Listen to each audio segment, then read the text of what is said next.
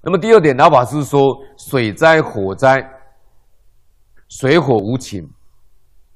这个我们常在资讯里面有看到，就是新闻报道里面有看到，有许多地方发生水灾、火灾，有些是天然的灾害，或是不谨慎而造成的火灾，那这已经是不幸了。如果有人故意放水，放水像长江、黄河这个堤防，有意的把它破坏，或者放火烧毁别人的居住，这个罪过。我们凡夫不知道，可是《地藏经》里面说的非常的详细。《地藏经》里面讲说，放火烧山，损夺最严重。你想想看，山林里面居住的这些野兽、烟灰卵动，不知道有多少。这一把火要烧死多少生命呢？这个罪还得了吗？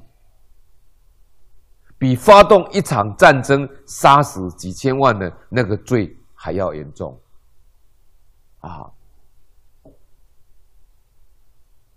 所以老法师说，学佛以后呢，这个放火烧山，这个是一般人会犯的。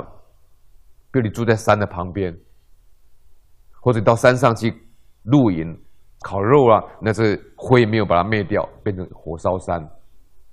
他说，你可能是无心之过。可是它会造成火灾，而烧死很多在里面的动物。老法师说，火烧山的杀业极重，杀业非常重，果报很惨烈。他说，山林里面的小动物，因为卵动，一个都逃不掉。他说，没有任何一个杀业比这个更严重的。所以现代人都喜欢到山上去玩旅游，特别要。注意这个事情。老法师说：“如果你懂了这个事真相，再大的利益你都不去做这种事情。为什么？得不偿失。这个果报到什么时候才能报得完呢？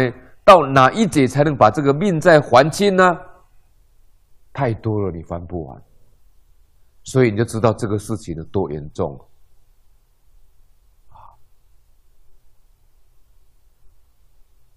他说：“世间最重要的、最重的恶业，无过于杀业，所以把杀生列在第一条重戒。杀一个众生罪已经很重了，你杀无量众生，那还得了吗？